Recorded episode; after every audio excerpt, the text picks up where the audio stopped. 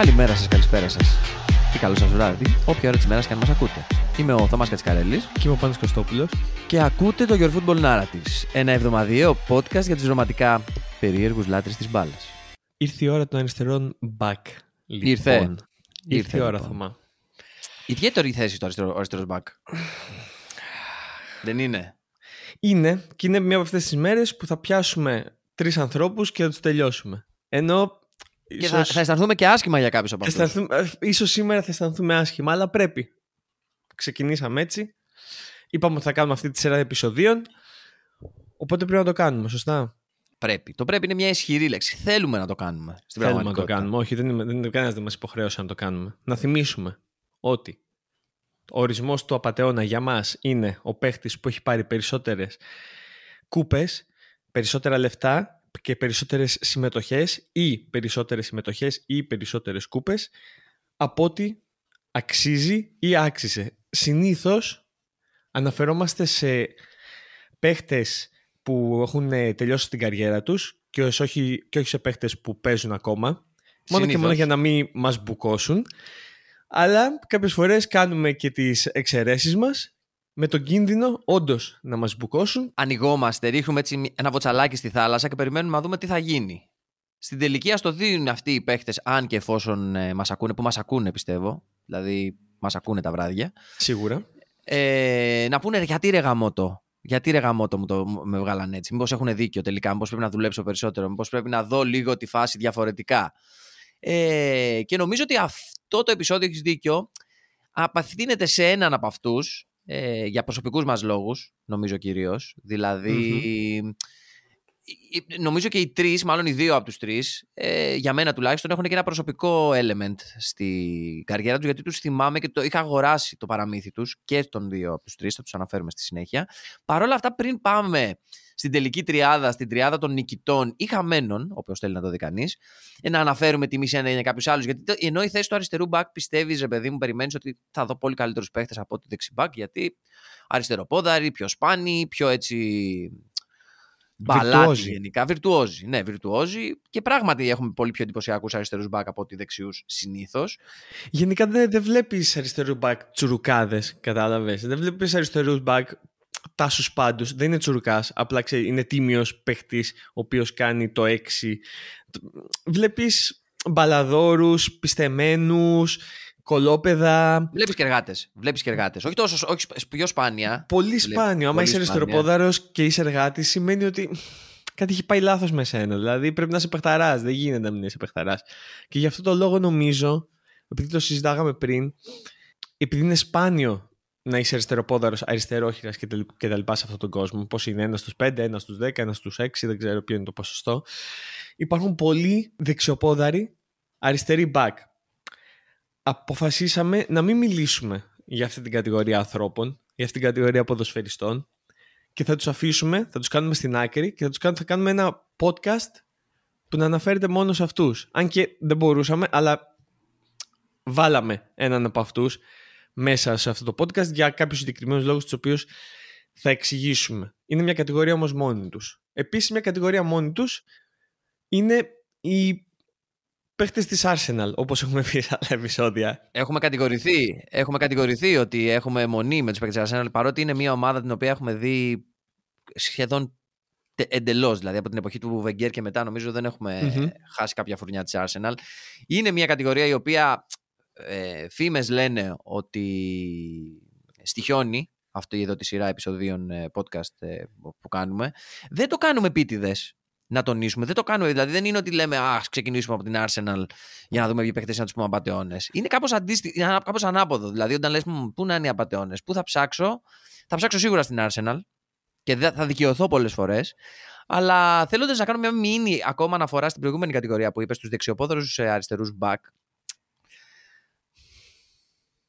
Δεξιοπόδαρος αριστερός back. Είναι πολύ συγκεκριμένη κατηγορία ποδοσφαιριστή, την οποία ε, εγώ θα ήθελα να, να, να εμπλουτίσω αυτή την κατηγορία των απαταιώνων με δεξιοπόδαρος αριστερός back, γιατί και μόνο και μόνο που δηλώνεις δεξιοπόδαρος αριστερός back, ο τρόπος που θα παίζεις μέσα στο γήπεδο είναι συγκεκριμένος. Τα πράγματα που μπορείς να κάνεις καλά είναι συγκεκριμένα και τα πράγματα που δεν μπορείς να κάνεις καλά είναι επίσης συγκεκριμένα. Αυτό, αυτό και μόνο νομίζω αρκεί για να μην συνεχιστεί αυτό το ανέκδοτο με τους δεξιοπόδαρους αριστερούς back, αλλά αναγνωρίζω μετά από τόσα χρόνια ότι μας έχουν δώσει και ωραίες μορφές. Συνήθως όχι, ή συνήθως μας δίνουν ενδιαφέρουσες μορφές για λόγους εκτός του ποδοσφαίρου. Παρ' όλα αυτά θα δεχτώ το ότι είναι υπαρκτό το επάγγελμα δεξιοπόδαρος αριστερός μπακ. Θα το αφήσω στην άκρη ε, για την ώρα και θα ας αφοσιωθούμε στη θέση γενικά. Γυρίζοντας ποδοσφαιριστές της Arsenal, συγγνώμη ο παδί της Arsenal, δεν φταίμε εμείς, αλλά τα πεπραγμένα τους ε, τα γράφουν μόνα τους, δεν μπορούμε να κάνουμε κάτι. Δεν θα απολογηθούμε και γι' αυτό και γι' αυτό θα αναφέρουμε πρώτον και τιμή Σένεκεν, ένα αριστερό μπακ που μας είχε κοροϊδέψει την εποχή που εμφανίστηκε, έναν ε, από τους Γάλλους της ε, Arsenal, έναν αριστερό μπακ που στην αρχή της καριέρας του όλοι λέγανε ότι θα αφήσει ε, εποχή και άφησε με τον τρόπο του. Και αναφέρομαι στο Ζωέλ, στο Ζωέλ Κλεισί, ο οποίος δεν είναι στην τριάδα μας, αλλά είναι ο πρώτος τιμή Σένεκεν που θα ήθελα να, να αναφέρουμε και να, να του δώσουμε τα δευτερόλεπτα που, το, που του αρκούν. Πρωταθλήματα με Arsenal και Manchester City, τρεις Premier League, μία με τους Invincible της Arsenal, ενώ ήταν 18 χρονών βέβαια, πάνω από 320 συμμετοχές στην Premier League, δηλαδή πραγματικά απίστευτο. Ψαχνοντάς τον στην αρχή, επειδή δεν ξέραμε σε ποιο top 3 θα καταλήξουμε, απογοητεύτηκα όταν είδα ότι δεν έχει απέξει, δεν έχει παίξει, παίζει να παίζει ακόμα μπάλα στην Toronto FC και εκεί απογοητεύτηκα πραγματικά γιατί ο Μπακαρίς ο Σανιά που βάλαμε ως απαταιώνες δεξίους μπακ είχε μια θέση εκεί και πήρε και πρωτάθλημα. Άλλος ένας παίχτης που αναφέραμε ήταν ο Ναγκατόμο, αλλά είναι και αυτός στην κατηγορία δεξιοπόδαρος αριστερός μπακ, οπότε θα μιλήσουμε σε άλλο επεισόδιο για αυτόν. Ένας άλλος είναι ο Αντριάνο της Μπαρσελώνα, το ίδιο, δεξιοπόδαρος αριστερός μπακ, αυτή η μάστιγα που έχει χτυπήσει το ποδόσφαιρο και ειδικά το ιταλικό ποδόσφαιρο. Δηλαδή είναι σαν τον κορονοϊό που έφυγε από τη Γουχάν και πήγε στην, και πήγε στην Ιταλία, τη χτύπησε και μετά πήγε σε όλες τις άλλες χώρες. Ε, αυτό έχει γίνει με τους δεξιοπόδαρους αριστερούς μπακ. Οπότε θα τους αφήσουμε όλους αυτούς πίσω που δεν επιλέξαμε και θα μπούμε δυνατά σε έναν άνθρωπο τον οποίον πιστέψαμε και οι δύο τον οποίον όταν ξεκίνησε η καριέρα του στη Liverpool βάλαμε μπροστά το προσωνύμιο project, project Αλμπέρτο Μορένο, γιατί πιστέψαμε ότι ο Αλμπέρτο Μορένο είναι κάτι το οποίο θα δουλευτεί στη Λίβερπουλ και πόσο μάλλον υπό τον Κλοπ και θα εκτοξευτεί στη Λίβερπουλ πόσο μάλλον υπό τον Κλοπ. Δεν έγινε αυτό. Ξέρεις τι, εγώ το έχουμε συζητήσει πάρα πολλές φορές όλα αυτά τα χρόνια από την αρχή του Αλμπέρτο Μορένο. Ήμουνα και νομίζω ότι ακόμα είμαι με κάποιο μαγικό τρόπο μεγάλος φαν του Project Μορένο. Συνεχίζω να το πιστεύω περισσότερο για cult λόγους ε, μέχρι και σήμερα. Θα ήθελα πάρα πολύ αυτός ο παίκτης να μας μπουκώσει με το φινάλε της καριέρας του. Γιατί ξέρεις τι, δεν ήταν παίχτης που τον έπαιζε. Δηλαδή δεν ήταν παίχτη που τον έβλεπες και σου λέγε Έλα τώρα παίξουμε μπάλα, γαμίσε το θα πάμε να κάνουμε κάτι άλλο. Ήταν σκληρό δούλευε στις προπονήσεις, καλός χαρακτήρας, δεν είχε κανείς κανένα παράπονο από αυτόν. Με το χαμόγελο. Ακριβώς έτσι. Θετική ενέργεια, θετική άβρα. Απλά, όπως συζητάγαμε και πριν, νομίζω ότι η μάστιγα που υπέφερε ο Αλμπέρτο Μορένο είναι ότι κάποιες ώρες ξέχναγε το πού είναι, τι κάνει και γιατί είναι εκεί. Δηλαδή, δεν μπορεί να δικαιολογήσει κάποιος άλλος άνθρωπος αλλιώς τις αμυντικές ικανότητες ή μάλλον την αμυντική προσήλωση του Αλμπέρτο Μορένο σε διάφορα σημεία καθ' όλη την καριέρα του στη Λίβερπουλ ε, με, με κάποιο άλλο τρόπο. Δηλαδή δεν μπορώ να το εξηγήσω. Ε, και του δίνει το προσωνύμιο απαταιών γιατί, γιατί εν τέλει κορόιδεψε τη Λίβερπουλ ότι είναι ο τύπος παίχτη που θα, θα μεγαλώσει μαζί της και θα γίνει world class αριστερό back. Κάτι το οποίο όπως ξέρουμε δεν έγινε. Παρότι τα νούμερα του Αλμπέρτο Μορένο ε, μπορεί σε κάποιον άλλον να λένε κάτι διαφορετικό. Την κορδέψει τη Liverpool τρεις φορές. Μία με το Ρότζερ και δύο με τον Κλοπ. Να πούμε ότι ήρθε από τη Σεβίλη, στην οποία ξεκίνησε ακαδημίε, πήρε ευρωπαϊκό το 13-14. Και ποιος δεν έχει πάρει ευρωπαϊκό με τη Σεβίλη; Εμείς εμείς να παίξουμε Σεβίλη. Για καφέ να πας στη Σεβίλη, παίρνεις ευρωπαϊκό. Οπότε πήρε το ευρωπαϊκό ε, με τη Σεβίλη 13-14 με προπονητή τον Ουνάι Έμερι, κρατήστε το αυτό. Και μετά πήγε στην Λίβερπουλ που τον κυνήγαγε για αρκετό καιρό, αλλά έσκασε στη Λίβερπουλ τη χρονιά, μετά από τη χρονιά, την απογοητευτική χρονιά που έχασε το πρωτάθλημα με το, με το Τζέραρντ, την, την, την, τελευταία χρονιά του Ρότζερ, τη τελευταία full χρονιά του Ρότζερ. Ήταν περίεργη χρονιά γιατί ήταν, όταν ο Ρότζερ, η Λίβερπουλ λόγω των Αμερικάνων μέχρι εκείνο το επίπεδο, αν θυμάσαι, θυμάσαι φυσικά, οι μεταγραφές γινόντουσαν από κάτι το οποίο αποκαλούμε ακόμα και σήμερα ως η Επιτροπή των Μεταγραφών. Δηλαδή μαζευόντουσαν πέντε τύποι, ξέρω εγώ πώς ήταν, και λέγανε ποιους παίχτες θέλουμε, θέλουμε ένα αριστερό μπακ. Πα, βγάλε τους στόχους, ένας, δύο, τρεις. είχε αποφασίσει εκείνη την περίοδο ο Μπρένταν Ρότζερς να χτυπήσει και το θυμάμαι αυτό το καλοκαίρι, τον Ben Chilwell. Ναι. Και σου λέει αυτός είναι ο στόχος. Και τον Ben Davis ήθελε επίσης από τη Τον Swansea. Ben Davis. Και τελικά η επιτροπή του είπε: Ξέρεις κάτι, Μπρένταν. Όχι. Εμείς έχουμε βρει δύο παιχταράδες από την Ισπανία και μάλλον θα σου φέρουμε τον έναν από τους δύο. Και του φέρανε τον Αλμπέρτο Μορένο. Ο Ρότζερς, Ποιος νομίζω. ήταν ο άλλος, ο... Πώς τον λέγανε, Γκυγέρμε, Γκυ- Γκυγέρ- Σικέιρο. Δεν θυμάμαι. δεν Κάτι θυμάμαι. τέτοιο, κάτι τέτοιο. Αυ- Αυτό και μόνο λέει πολλά για την ε, ικανότητα να διακρίνουν παιχταράδες η Επιτροπή Μεταγραφών της Λίβερπουλ σε εκείνο το επίπεδο. και νομίζω ότι ο Μπρένταν Ρότζερς μετά τη χρονιά, όπως είπες, στην ε, πρωταθληματική, μετά κάνει την άθλια χρονιά με την αντικατάσταση του Σουάρες με τον Παλωτέλη, αν θυμάμαι καλά. Ε, ήταν τότε που βγήκε ο Σουάρες και πήγε στην Παρσελόνα, ναι. Ναι, πήγε, πήγε στην Και Μπαρτσελόνα και το πήρε Μπαλοτέλη. πέντε, παίχτες να, πήρε πέντε παίχτες να καλύψει το Σουάρες. Ο τελευταίος από τους πέντε ήταν ο Μπαλοτέλη. Ναι, δεν έγινε ποτέ αυτό. Δεν, δεν πήγε πολύ καλά αυτό, αλλά ε, νομίζω είχε χάσει και την εμπιστοσύνη του ο Μπρένταν στην ε, ικανότητα της Επιτροπής Μεταγραφών να διαλέγει σωστούς παίχτε και δεν τον αδικό. Σε κάποιο σημείο, έτσι. Δεν τον αδική.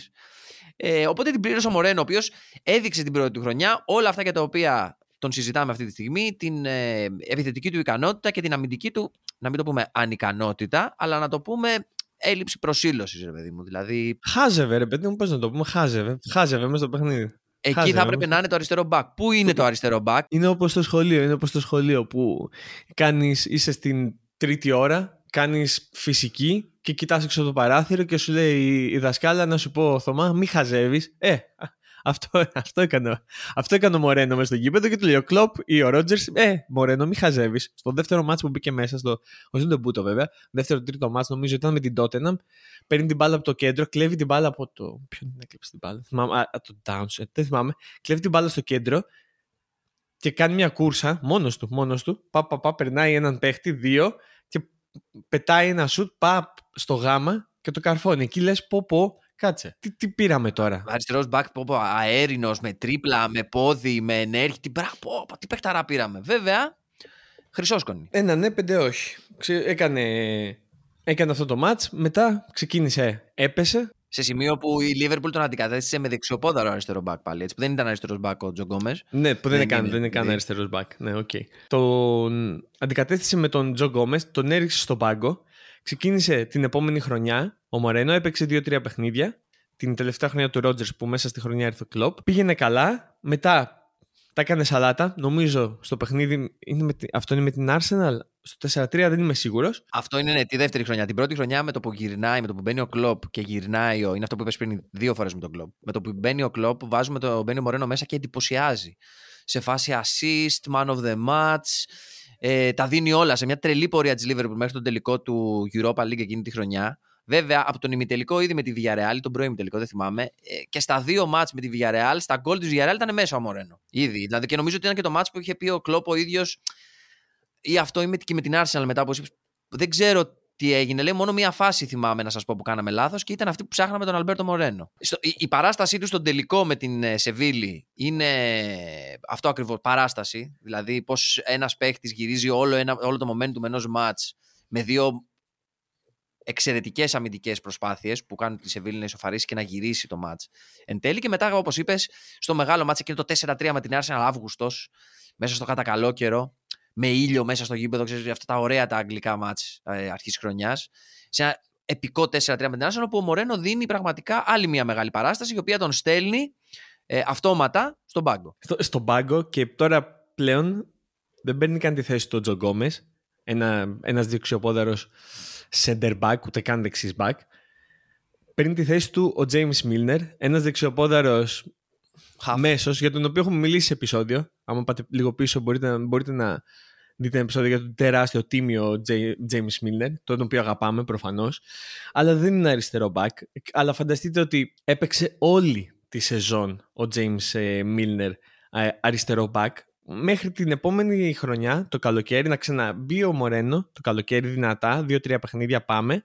Έπαιξε καλά, έπαιζε καλά το, το θυμάμαι. Έπαιζε καλά. Μετά έχουμε ξαναφάει. ήταν άτυχος εκεί, τραυματίστηκε και, με, και μετά έπαιξε, έμε- έπαιξε Άντριου Ρόμπερτσον. Οπότε τέλειωσε ουσιαστικά η καριέρα του στη Liverpool. Δεν τέλειωσε, γιατί έμεινε στη Liverpool. Και όχι μόνο έμεινε, και είναι και ο λόγος που είναι σε αυτό το podcast. Έπαιξε σε πέντε τελικούς ευρωπαϊκούς τελικούς σε 7 χρόνια, δεν ξέρω. Πραγματικά, δηλαδή άμα δεν... Ούτε, ούτε οι παίχτε της Real Madrid που πήγαν σε τρεις συνεχόμενους τελικούς δεν πήγαν σε πέντε τελικούς, ευρωπαϊκούς τελικούς σε, σε 7 χρόνια. Πήγαν σε τέσσερις, νομίζω, σε πέντε χρόνια που τους πήρανε, OK, okay, αλλά σε πέντε τελικούς σε 7 χρόνια πραγματικά δεν έχω δει κάτι, κάτι τέτοιο. Δηλαδή το πήρε με τη Σεβίλη, πήγε με τη Λίβερπουλ στον τελικό με τη Σεβίλη, όπως είπες, το έχασε. Με τον Ουνάι Έμερι η Σεβίλη, ο οποίος Ουνάι Έμερι τον βρήκε πάλι πίσω στη Villarreal και τον κορόιδευε για εκείνο τον τελικό. Πήγε τελικό Champions League με τη Liverpool. Το πρώτο τον έχασε από τη Real Madrid Δεν έπαιξε. Δεν... Ε. Άλλο αυτό. Ήταν εκεί όμως. Ήταν εκεί. Και πήγε και στον τελικό στην... στη Μαδρίτη, στον επόμενο τελικό, που το πήρε με την Tottenham. Μετά από αυτό το τελικό έφυγε και πήγε στη Villarreal. Τραυματίστηκε, ήταν άτυχος και στην δεύτερη χρονιά. Και στην πρώτη, στην πρώτη πρέπει να ήταν. Πήγε τελικό η Villarreal. Όχι, στη δεύτερη. Νομίζω στη δεύτερη. Πήγε τελικό η Villarreal α, με τη Manchester United. Ο Μορένο έβαλε ένα από τα πέναλτι στο, στο τελικό. Βέβαια, να αναφέρουμε εδώ πέρα ότι σε εκείνο το τελικό χτύπησαν 40 πέναλτι μέχρι να χάσει πέναλτι ο, ο Τεχέα, άμα δεν κάνω λάθος. Το έβαλε ο Πεχταράς. Το έβαλε. Έτσι, μπράβο. Και Πήρε άλλο ένα ευρωπαϊκό με τη Villarreal. Το τρίτο του. Δύο Europa, ένα Champions League. Είναι ακόμα, άμα δεν κάνω λάθος, 28-29 χρονών. Ναι, παίζει, δεν έχει τενταρίσει ακόμα. Παίζει αυτή τη στιγμή που μιλάμε βασικό στη Villarreal, αλλά αυτό δεν, δεν μου λέει απολύτως τίποτα. Έχει κερδίσει επάξια τη θέση του στο top 3 των απαντεών μας μόνο και μόνο για το προσωπικό δράμα που μου προκάλεσε και σου προκάλεσε το Project Moreno. Συνεχίζω να ελπίζω αλλά με αυτά τα λόγια θα τον ε, αφήσουμε. Ε, ας ελπίσουμε να μας διαψεύσει για το ποδόσφαιρο για το καλό του ποδοσφαίρου. Και ας πάμε σε μια στη δεύτερη περίπτωση απαταιώνα αριστερού μπακ. Μια περίπτωση που ε, στοιχιώνει τα παιδικά μου χρόνια. Τα στοιχιώνει γιατί είναι η εποχή που το έχουμε ξαναμιλήσει για τη σέρια στα τέλη της δεκαετίας του 90, αρχές δεκαετίας 2000, όπου ήταν πραγματικά το μέρος, the place to be, αν ήσουν ποδοσφαιριστής. Μιλάμε για μια εποχή που οι ομάδες όλες είχαν παιχταράδες παντού. Μια εποχή που κάθε μεταγραφή ήταν η αρχή μιας μεγάλης ιστορίας που θα άλλαζε το ρου του ποδοσφαίρου. Και αυτή η περίπτωση παίχτη, ε, μιλάμε για τον Φραντζέσκο Κόκο, ε, είναι μια ιστορία ποδοσφαιρική η οποία ε, είναι και πολύ προσωπική για μένα. Μιλάμε γιατί βρισκόμαστε στα, στις αρχές δεκαετίας του 2000. Ο Φραντζέσκο Κόκο, αριστερός μπακ δηλώνει, διάδοχος του Μαλντίνη μας λένε, έχει βγει από τις ακαδημίες της Μίλαν, αγωνίζεται σαν αριστερό μπακ, είναι δεξιοπόδαρος, έτσι.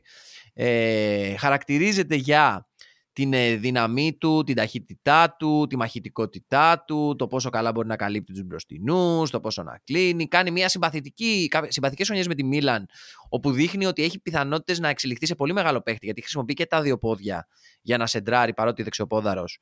Ε, μαρκάρει, παίζει στην εθνική, ε, καταφέρνει με κάποιο μαγικό τρόπο να πάει δανεικό στην Παρσελώνα ένα χρόνο, εκεί το 2000, ε, απορούσαν και, και ο ίδιος απορούσε γιατί έγινε αυτός, πώς έγινε αυτό. Ναι, δεν υπήρχε φάση. Λόγος, γιατί στην Μίλαν του Φατίχτε Ριμ έπαιζε βασικός αριστερός μπάκο Τζορτζίνιο. Νομίζω. Ο Εκείνη, Σερτζίνιο. Σερτζίνιο, ωραία.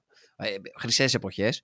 Ε, πάει λοιπόν στην Παρσελώνα ο Κόκο και σε μια Παρσελώνα η οποία ήταν τέταρτη, βγήκε τέταρτη και μια πέμπτη. Δεν θυμάμαι, ήταν η χρονιά που είχε προπονητή τον Γκάλ Ζερέτσαχ και ξεκινησε με το. Ήταν γενικά περίεργες χρονιές για την Παρσελώνα. Εκεί πάει Πάλι παίζει τα μισά μάτς μαζί με τον Σέρτζι Μπαρχουάν, αρρώστια, καλύπτει το αριστερό άκρο Και εκεί έρχεται λοιπόν το Μουντιάλ της Κορέας, το οποίο καλείται στην εθνική από τον ε, Τζιοβάνι Τραπατόνι, αν θυμάμαι καλά, και παίζει σε, το, σε εκείνο τον ημιτελικό, τον προημιτελικός, ήταν ημιτελικός, με την Κορέα, που και παίζει καλά. Και εκεί αρχίζουν όλοι και λένε: Πω, πω, έχουμε αριστερό μπακ να αντικαταστήσει τον Μαλντίνη. Και εκεί λοιπόν η Ίντερ, ναι, μεγάλη Ίντερ, αποφασίζει και κάνει μια κίνηση ματ. Καλοκαίρι του 2002 πηγαίνει η Μίλαν, αν θυμάμαι καλά, ή μπορεί να πήγε, όχι δεν πήγε η Ίντερ. Η Μίλαν πήγε στην Ίντερ και της λέει Ίντερ, θέλουμε τον Κλάρενς Ζέντορφ. Ο Ζέντορφ εκείνη την εποχή 25 χρονών, 26. Ε, στην Ίντερ μια χαρά είχε παίξει. Δηλαδή, εγώ θυμάμαι μου άρεσε. Μιλάμε για να παίξει τα 25 του χρόνια που είχε ήδη δύο Champions League. Βασικός στα προηγούμενα χρόνια και στον Άγιαξ που πήρε το Champions League και στη Real που πήρε το Champions League και στη Sampdoria στο ενδιάμεσο που μια χαρά τα έπαιξε. είναι στην Ίντερ, παίζει μια χαρά και η, η, η, η έρχεται η Μίλαν η οποία έχει ήδη πάρει τον Πύρλο από την Ίντερ την προηγούμενη χρονιά και τον Ρουί Κώστα από την ε, Φιωρεντίνα. Έχει δηλαδή δύο top δεκάρια σε εκείνο το σημείο και λέει θέλουμε και τον Ζέντορφ. Και λέει η Ίντερ, OK, okay, πάρτε τον. Αλλά θέλουμε να μας, ξέρω εγώ, 30 εκατομμύρια. Και λέει η Μίλαν, όχι, έχω κάτι καλύτερο. Θα σας δώσω τον Κόκο, τον Φραντζέσκο Κόκο και θα μου δώσετε τον Ζέντορφ. Αυτό. Και η Μίλαν το, σκέ... η Ίντερ το σκέφτηκε και είπε, ωραία. Πώς τους κοροϊδέψαμε έτσι, οπαδοί της Μίλαν να είναι στα κάγκελα εκείνη την περίοδο και να λένε Μα δεν γίνεται, έχουμε ήδη δύο δεκάρια. Τι να τον κάνουμε το Ζέντορφ και γιατί να διώξουμε τον Κόκο. Ο Κόκο δηλώνει απογοητευμένος ότι δεν ήθελα να φύγω από τη Μίλαν, αλλά με διώξανε. Παρ' όλα αυτά δεν πειράζει. Μιλάνω να είναι και ό,τι να είναι. Και πήγε στην ντερ ως ο νέος αριστερός μπακ που θα πάρει την, ε, το άκρο της άμυνας της ντερ και θα την οδηγήσει στη νέα εποχή, ότι θα, θα, θα αφήσει εποχή. Εγώ θυμάμαι να διαβάζω, γιατί εκείνη την εποχή δεν υπήρχε το ίντερνετ όπως υπάρχει σήμερα, να διαβάζω ξέρω, σε περιοδικά και εφημερίδες, χαμός, μεγάλη μεταγραφή. Είχα ξενερώσει που έφυγε ο Ζέντορφ, αλλά λέω, ξέρεις κάτι, μπορεί πράγματι ο Κόκο να είναι ο αριστερός μπακ που ψάχναμε. Ήταν, είχε ήδη πέσει και η υπόθεση Γεωργάτος με την ντερ που πήγαινε, δεν πήγαινε, έπαιζε, δεν έπαιζε. Και ήμουν διατεθειμένος να πω, Έλα, Φραντζέσκο, παιχταρά μου, ωραίο παιδί, Ιταλό, στυλάτο, ωραίος, ταιριάζει και με το Βιέρι. Βγαίνουν τα βράδια στο Μιλάνο και κάνουν σοκ και δέος. Δηλαδή, περισσότερες εφημερίδες διάβαζε για τα μοντέλα που κυκλοφορούσαν ο Φραντζέσκο Κόκο και ο Κρίστιαν Βιέρι εκείνη την εποχή, φωτιά και λάβρα, στα μάτια ειδικά ενός πιτσιρικά που μαθαίνει το ποδόσφαιρο. Και περιμένω να δω το ντεμπούτο του Φραντζέσκο Κόκο. Και με το που μπαίνει ο Κόκο και ξεκινάω και βλέπω εκείνο το μάτς, αρχίζω και σκέφτομαι περίεργα. Ρε, αυτός είναι δεξιοπόδαρος. Και όχι μόνο αυτό. Είναι πολύ δεξιοπόδαρος σε σχέση με τη θέση που παίζει. Μπορώ να πω ότι διαψεύστηκαν οι προσδοκίες που είχαμε για τον Φραντζέσκο Κόκο σε μια μεταγραφή κλοπή, γιατί ο Ζέντορφ πήγε στην, ε, στην Μίλαν ως συνομήλικος του Φραντζέσκο Κόκο. Έπαιξε στην Μίλαν 10 χρόνια. Πήρε δύο Champions League, πρωταθλήματα. Γενικά έκανε ό,τι έκανε στη Μίλαν με το περίφημο, με το περίφημο σύστημα χριστουγεννιάτικο δέντρο του Αντσελότι στην αρχή με τρία δεκάρια μέσα και μετά και με τον Κακά στην παραλλαγή του συστήματος αυτή το 4-3-3 περισσότερο. Αντα, ο, αντίθετα ο Κόκο στην Ίντερ δεν την πολυπάλεψε. Ναι, ναι είχε τραυματισμούς. Έτσι. Ναι, είχε τραυματισμούς. OK. Okay. Να στο δώσω. Παρ' όλα αυτά, δεν ήταν μόνο οι τραυματισμοί το πρόβλημά του. Όπως έχουμε μιλήσει και σε προηγούμενο επεισόδιο για τον Ροναλντίνιο, το Μιλάνο ήταν και μάλλον είναι και ακόμα και σήμερα μία από τις ευρωπαϊκές πρωτεύουσες του clubbing, του nightlife και ειδικά στις αρχές της δεκαετίας του 2000 όπου υπήρχαν μοντέλα εξ Ιταλίας στις τύχες ρε παιδί μου, έπαιρνες τύχες και είχε ξέρω εγώ δύο ποδοσφαιριστές και τρία μοντέλα.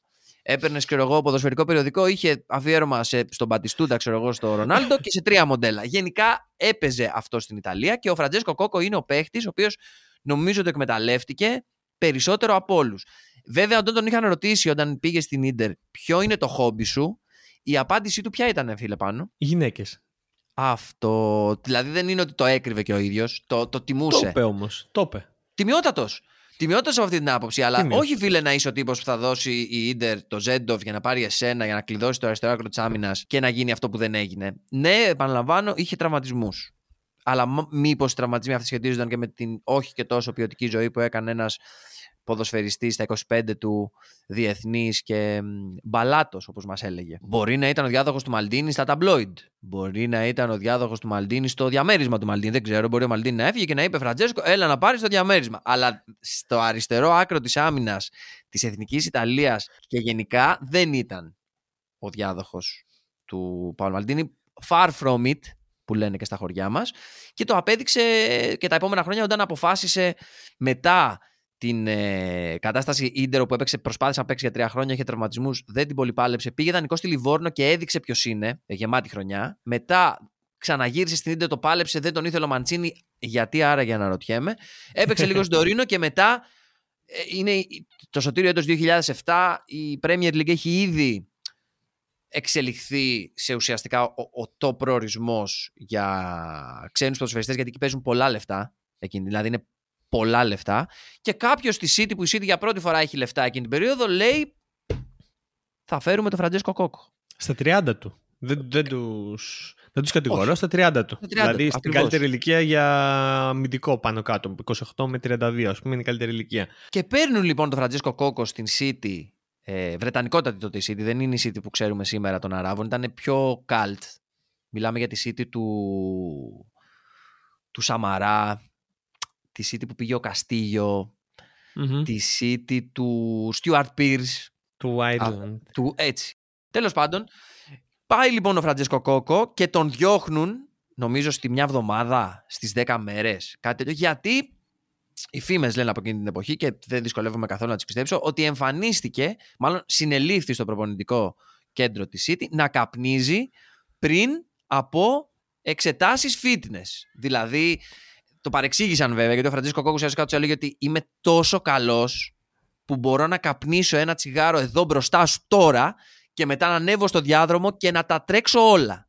Δεν συμμερίστηκαν αυτή την άποψη στη City και του είπαν όχι Οπότε η ποδοσφαιρική καριέρα του Φραντζίσκο Κόκο λύγει κάπου εκεί, γιατί εκεί αποφασίζει να γίνει ηθοποιός, αυτό που θέλει να γίνει από μικρός.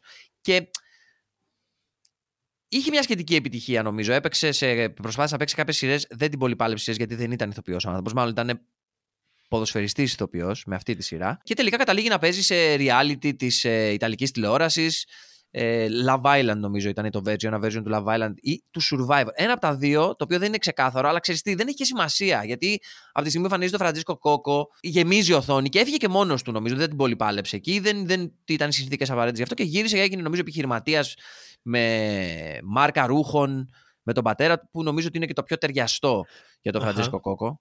ετσι αυτο και φυσικά μια θρηλυκή μορφή στην νυχτερινή ζωή του Μιλάνου. Η θέση νούμερο 2 των απατεώνων αριστερών back ε, Φραντζέσκο Κόκο είναι όλο δικιά σου. Να πούμε ένα συγχαρητήρια στο Φραντζέσκο Κόκο. Και ενώ είναι δεξιοπόδαρος και είπαμε ότι δεν θα βάλουμε δεξιοπόδαρο αριστερό μπακ ως φόρο τιμής στα αριστερά μπακ αυτού του κόσμου, ο Φραντζέσκο Κόκο πήρε αυτή τη θέση επάξια με όλα όσα έδειξε στην καριέρα του, με όσο παραμύθι μας πούλησε και ειδικά, ειδικά στην πονεμένη ψυχή του Θωμά ο διάδοχος του Μαλντίνη που δεν έγινε ποτέ διάδοχος του Μαλντίνη, ο διάδοχος του Μαλντίνη που σταμάτησε το ποδόσφαιρο πριν το Μαλντίνη. Δώσανε το Ζέντορφ για 30 εκατομμύρια όπως το χρεώσανε και πήραν στη θέση τον Κόκο. Δηλαδή... Εντάξει, αυτό είναι και, εντάξει, αυτό είναι και Μασίμο Μωράτη, για τον οποίο θα ακούσετε σε, σε, σε επεισόδιο σίγουρα. Τα έκανε αλλά... αυτό δικό σου. Τα έκανε αυτό δικό σου. Τα, αλλά... έκανε, τα έκανε. Δεν, δεν έφταιγε μόνο αυτός, αλλά εντάξει, OK, okay, ναι. ναι πούλησε, πούλησε ένα, ένα τεράστιο παραμύθι το οποίο αγοράσανε πολλοί. Έκλεισε την καριέρα, βέβαια έκλεισε την καριέρα του γιατί εδώ ο θεός του ποδοσφαίρου δεν του έδωσε κούπες ενώ δεν του έδωσε όσες κούπες θα μπορούσε να του δώσει και έκλεισε την καριέρα του χωρίς ένα Champions League το οποίο με κάνει να χαίρομαι ιδιαιτέρως και όχι σαν, και όχι σαν κάποιους άλλους που μπορεί να τους έδωσε ίσως λίγα παραπάνω τρόπαια από ό,τι αξίζαν. Μιλάω για παίχτες οι οποίοι όταν σταμάτησαν το ποδόσφαιρο ήταν οι παίχτες με τα περισσότερα τρόπαια στον κόσμο. Και μιλάω για σένα, Μάξουελ. Επίπονη επιλογή όμως. Δηλαδή. Μας πόνεσαι. Αλλά δεν γινόταν, δεν γινόταν. Δεν, γινόταν. δεν, γίνεται. δεν μπορούσαμε να κάνουμε αλλιώς. Ε, και λέμε επίπονη για να σας εξηγήσουμε και εσάς τι εννοούμε ότι ε, μάλλον ο Μάξουελ είναι το καλύτερο παιδί που βρίσκεται σε αυτή την εντεκάδα των απαταιών. Παίζει να είναι με διαφορά το καλύτερο παιδί. Ναι, ναι. Δηλαδή, ωραίος ναι, ναι. τύπος, φιλικός, αρχηγική προσωπικότητα στα ποδητήρια λένε όλοι όσοι έχουν δουλέψει μαζί του. Αλλά δεν μπορείς να μην κοιτάξεις στα χαρτιά την καριέρα του Μάξουελ, τις κούπες που έχει κατακτήσει, τις ομάδες οι οποίες έχει αγωνιστεί και να μην πεις Ρε μεγάλε, πώς το κάνεις αυτό; Ρε μάγκα, πώς το κανονίζεις αυτό; Η απάντηση μπορεί να είναι πιο απλή από ό,τι νομίζουν πολλοί και έχει το όνομα του Σλάταν Ιμπραήμοβιτ, όπως μου τον χαρακτήρισες πριν, ως το βαλιτσάκι του Σλάταν Ιμπραήμοβιτ. Δεν ξέρω αν τον τιμά αυτό τον Μάξουελ, αλλά ξέρεις κάτι, δεν έκανε και κάτι στην καριέρα του για να το διαψεύσει. Όχι, ενώ εντάξει, σε κάποιες ομάδες πήγε και πριν από τον Ιμπραήμοβιτς, οπότε ουσιαστικά δεν θα έπρεπε να το πούμε αυτό, αλλά προφανώς είναι όχι, αυτό. Όχι, όχι, όχι, γιατί εδώ έρχεται εξής ερώτηση. Θα πήγαινε ο Ιμπραήμοβιτς αυτές τις ομάδες αν δεν ήταν εκεί ο Μάξουελ. Άλλο αυτό, άλλο αυτό, άλλο αυτό. Είναι μια σχέση, είναι μια σχέση ιδιαίτερη. Ένα, είναι ένα, ένα, το απόλυτο bromance του ποδοσφαίρου. Το Zlatan Ibrahimovic Maxwell. Εγώ πιστεύω, ενώ σε αυτές τις περιπτώσεις γενικά των απαταιώνων λέμε ποιος είναι ο μάνατζέρ σου, να, να πάω να του φιλήσω τα πόδια. Εδώ σε αυτή την περίπτωση πιστεύω ότι ήταν momentum. Πραγματικά ήταν momentum. Δηλαδή όπως πήγαινε από τη μία ομάδα στην άλλη. Δεν είναι ότι ήξερε ότι άμα πάει σε αυτήν την ομάδα θα πάρει τόσες πολλές κούπες. Ήταν το momentum, όπως του καθόταν αυτό. Δηλαδή ξεκίνησε από την Cruzeiro, πήρε κάτι στην Cruzeiro προ, προφανώς. Δεν έπαιζε καν βασικός έτσι στην Cruzeiro, να τονίσουμε. Ήταν μικρός όμως, εντάξει. Okay. Αλλά έφυγε. Πήγε στον Άγιαξ που τον τιμάει αρκετά. Ναι, αλλά μιλάμε για το αρχές 2000 που εκείνη την εποχή οι Ολλανδικές ομάδες, αν θυμάσαι, λόγω Ρονάλντο, λόγω Ρωμάριο πιο πριν, Βραζιλιάνος να είσαι και ό,τι να είσαι, έλα εδώ, έλα εδώ παιχταρά μου θα τα βρούμε. Έλα εδώ, έλα εδώ να παίξεις. Είσαι Βραζιλιάνος, είμαι. Είσαι πιτσιρικά, είμαι. Έλα εδώ, εδώ, σε εμάς. Στη ζεστή αγκαλιά των Ολλανδικών ομάδων. Να τον υπερασπιστώ τώρα, στην, δεν ξέρω αν ήταν πρώτη ή δεύτερη χρονιά, που έπαιζε μαζί με τον Ζλάταν Ιμπρέιμοβιτ. Δεν ήταν ο Ζλάταν Ιμπρέιμοβιτ αυτός που πήρε το, το βραβείο του καλύτερου παίχτη στην Ολλανδία. Ήταν ο Μάξουελ που πήρε το βραβείο Έτσι. του καλύτερου παίχτη Έτσι. στην Ολλανδία. Έτσι. Έτσι. Πήρε τις κούπες του στον Άγιαξ. πήρε. Αλλά το, το, το, πραγματικό βραβείο του στον Άγιαξ ήταν ότι γνώρισε τον Ζλάταν Ιμπρέιμοβιτ. Δεν ήταν καμία Όχι κούπα. μόνο τον γνώρισε, αλλά 20 χρονών όταν ο Ζλάταν δεν την πάλευε στη, στον Άγιαξ, δεν την πάλευε καθόλου. Ε, πήρε τηλέφωνο τον Μάξουελ και του λέει Μάξουελ, δεν έχω φαΐ. Και του είπε ο Μάξουελ, δεν, και δεν έχω φάει και δεν την παλεύω. Και του είπε ο Μάξουελ, αδερφέ μου, έλα εδώ. Πήγε, συγκατοικήσανε για κάποιες εβδομάδες. Τον φρόντισε ο, ο συνομήλικος Μάξουελ, του έδωσε ό,τι ήταν να δώσει και ξεκίνησε να την παλεύει ο Ιμπραήμοβιτς. Και αφού λοιπόν παίρνει αυτό το κίνημα και φτιάχνει τον bromance με τον Μάξουελ, ξεκινάει και γίνεται ο Ιμπραΐμοβιτς που ξέρουμε αργότερα. Ε, παρόλα αυτά, μπορούμε να πούμε ότι, ο Μάξ, ότι ευχαριστούμε τον Μάξουελ γιατί μας έδωσε τον Ζλάταν Ιμπραΐμοβιτς. Δεν. Δεν, δεν, ξέρω, χρειάζεται να δεν απαντήσεις ξέρω. ακόμα. δεν χρειάζεται να απαντήσεις ακόμα. Είμαστε ακόμα στον Άγιαξ, έτσι. Οκ. Συνεχίζουμε λοιπόν την περιπλάνηση του Μάξουελ. Ο Μάξουελ φεύγει το 2006 από τον Άγιαξ και πάει στην Ίντερ. Είχε τραυματιστεί, είχε ήδη πάθει νομίζω, πάθει, νομίζω χιαστούς στη τελευταία του χρονιά στον Άγιαξ και δεν έπαιζε. Ο Μάξουελ πάει στην Ιντερ ως ελεύθερος, αν θυμάμαι καλά, σε μια Ιντερ στην οποία δεν έχει πάει ακόμα ο Ζλάταν Ιμπραήμοβιτς. Πήγε αργότερα, ήταν στη Juventus νομίζω ο Ιμπραήμοβιτς τότε. Μμμ, ακριβώς. Ε, ήρθε λοιπόν ο Μάξουελ σαν μια μεταγραφή, η οποία δεν ξέρανε όλοι αν θα βγει, δεν θα βγει, θα παίξει, δεν θα παίξει, γιατί ήταν τραυματίας. Μπαίνει και το θυμάμαι εκείνο τον γκολ. Ε, στο πρώτο μάτς με την Πάρμα και βάζει μια γκολάρα. Δηλαδή μπαίνει και λες αν κάνει αυτά τα πράγματα το αριστερό μπακ στην πρώτη του εμφάνιση θα αφήσει εποχή ο παιχτάρας. Γιατί είναι μια φάση, κάτσε να τη θυμηθώ. Σκάει μπάλα και είναι διεκδικήσιμη και τρέχει μαζί με έναν παίχτη της Πάρμα, την προλαβαίνει τελευταία στιγμή, την τζιμπάει, τριπλάρει τον παίχτη της Πάρμα στη συνέχεια, τη δίνει στον Γκρέσπο, ο οποίος είναι στα αριστερά, κάνει μια τρίπλα και του τη δίνει πίσω σε ένα κάπως καθυστερημένο ένα-δύο και εκεί ο Μάξουελ για κάποιο λόγο οι αμυντικοί φεύγουν από μπροστά του επελάβνει και δίνει μια μπουμπουνιά αριστερή σ- σ- στον ουρανό του, του, του τέρματος ε, σε φάση γυρνά- δείχνει η κάμερα τον Μαντσίνη θυμάμαι, ακόμα και τώρα το θυμάμαι, να δείχνει τον Μαντσίνη και ο Μαντσίνη να, να, να, να γυρνάει στον πάγκο και να κάνει τι έκανε ο τύπος. Τι έκανε, παίζει να βρήκαμε αριστερό μπακ για χρόνια. για χρόνια. Και ε, δεν ήταν μακριά από την αλήθεια αυτό. Δηλαδή έπαιξε ο Μάξουελ στην Ίντερ. Ναι, δεν ήταν κακός. Σε καμία ομάδα δεν ήταν κακός. Αυτό είναι το θέμα. Σε καμία από αυτές τις ομάδες δεν ήταν κακός. Δηλαδή έπαιξε και ε, ένα έξι το λιγότερο το έδινε. Και σε κάποια μάτς, ε, ένα σε κάθε χρόνο και ίσως τον Άγιαξ λίγο παραπάνω, έδινε και ένα 8-9. Πάρτο. Ότι μ, ξέρεις κάτι. Λίγο από το ταλέντο μου, α, στο δίνω, Α. στο δείχνω. Α, είμαι Βραζιλιάνος. Είμαι Είναι- Βραζιλιάνος. Είναι Βραζιλιάνος. Είναι, είναι, είναι λευκός Βραζιλιάνος όμως. Δηλαδή δεν ξέρεις την κατηγορία. Είναι Βραζιλιάνος. Είναι, είναι, είναι. Δηλαδή ε, κάποιοι- έχει δείξει σε στιγμές ότι είναι Βραζιλιάνο. Είναι πιο Βραζιλιάνος, ας πούμε, από τον. Θωμά, είσαι, είσαι Βραζιλιάνος. Έχεις παίξει σε Άγιαξ, Μμμ, Ίντερ μμμ, και Μπαρσελώνα. μμμ, Ε, Άγιαξ, Ίντερ και Μπαρσελώνα. Έχεις Μμμ. πάρει ήδη, μμμ. να πούμε, 20 κούπες. Γιατί πήρε 37 σύνολο. Μέχρι εκεί είχε Ναι, πάρει 20. Μετά είχε πες ότι τα πάρει πήρε τα 20. υπόλοιπα με την Παρή. 20 κούπες. Και δεν σε έχει καλέσει η Εθνική Βραζιλίας. Είσαι Βραζιλιάνος. Δηλαδή, Αν το δε- θέτεις δεν μπορώ να το έτσι. καταλάβω. Δηλαδή, είχε, είχε το Μαρτσέλο, υποθέτω, η Εθνική Αν το Βραζιλίας. θέλεις. Ποιον άλλον είχε; Το Ρομπέρτο Το- Κάρλος το- στην αρχή. Έπαιζε ο Ρομπέρτο Κάρλος τότε. Μέχρι, μέχρι πότε έπαιζε ο Ρομπέρτο Κάρλος; Μέχρι το 5, το 6, ξέρω εγώ πότε ήταν. Ναι, μετά, μετά. Μα, Δεύτερο, πίσω, πίσω, πιο, έναν από πίσω. Πάγκο. Έχει- Είναι ένας τύπος ο οποίος τα έχει πάρει όλα και παίζει και βασικός. Όχι, όχι βασικούρα κάθε χρονιά, αλλά παίζει βασικός αρκετά. Και σε Ίντερ και σε, και Ναι, σε εντάξει. Άγιαξ και σε Ίντερ και σε Μπαρσελόνα. Και Τα καλά του τα έχει κάνει με τον Ζλάταν, να έχουμε πει μέσα, γιατί είχαν μια αδερφική σχέση. Και στην Ίντερ παίζει πάντα είναι ημιδεύτερο αριστερός μπακ. Δηλαδή στην ντερ ήταν μαζί με τον Κίβου, νομίζω αριστερά. Ε, καλά, και τον Κίβου δεν τον λες, ρε παιδί μου, εντυπωσιακό αριστερό μπακ. Αλλά ναι, έκανε εντάξει. τη δουλειά που λέμε. Έκανε τη δουλειά. και αυτός και χτυπάει την πορτούλα του. Χτυπάει την πορτούλα για, το, για τους απαταιώνες ο Κίβου. Αλλά τέλος πάντων. Ας τον αφήσουμε. Ας τον αφήσουμε. αφήσουμε. Ακριβώς. Ακριβώς. Η... Ήταν πιο... ήταν... Δεν υποσχέθηκε ποτέ κάτι παραπάνω αυτό, ο Κριστιάν Κίβου. Ο Μάξουελ ήταν Βραζιλιάνος αριστερός μπακ, το επαναλαμβάνω. Ο οποίος η μαγεία, η μεγάλη μαγεία του είναι ότι ναι, okay, είναι μαζί με τον Ιμπραΐμοβιτς παντού κτλ. Η μεγάλη μαγεία είναι ότι πήγε στην Μπαρτσελόνα. Αυτή είναι η μεταγραφή, είναι η μεγάλη μαγεία. Γιατί και στην Ίντερ, OK, okay, την είχε παλέψει, αλλά δεν ήταν απαραίτητα να πεις ότι α, βγάζει μάτια. Με κάποιο μαγικό τρόπο πάει στην Μπαρτσελόνα για να είναι ο plus one του Έρικα Μπιντάλ. Πάγωσα λίγο γιατί στην Παρσελώνα έπαιξε μόνιμα ως δεύτερος ε, του Έρικα Μπιντάλ με φράση του στυλ ο Έρικα Μπιντάλ είναι τόσο world class που δεν μπορώ να τον ε, καταλαβαίνω γιατί δεν παίζω. Μιλάμε για αυτά τα πράγματα. Όχι, σεβασμός στον Έρικα Μπιντάλ προφανώς. Σεβασμός, ναι, σεβασμός. Αλλά ο Έρικα Μπιντάλ δεν ήταν αριστερό μπακ, ρε φίλε. Δεν ήταν αυτός το αριστερό μπακ που λέμε. Ε, όχι, δεν ήταν. Δεν ήταν καν, ήταν ένα DLC. Δεν ήταν καν αριστερό μπακ σαν το Μάξουλ. Καμία σχέση. Ο Μάξουλ έπαιζε και, έπαιζε και αριστερό χαφ στην Ιντερ σε κάποια στιγμή.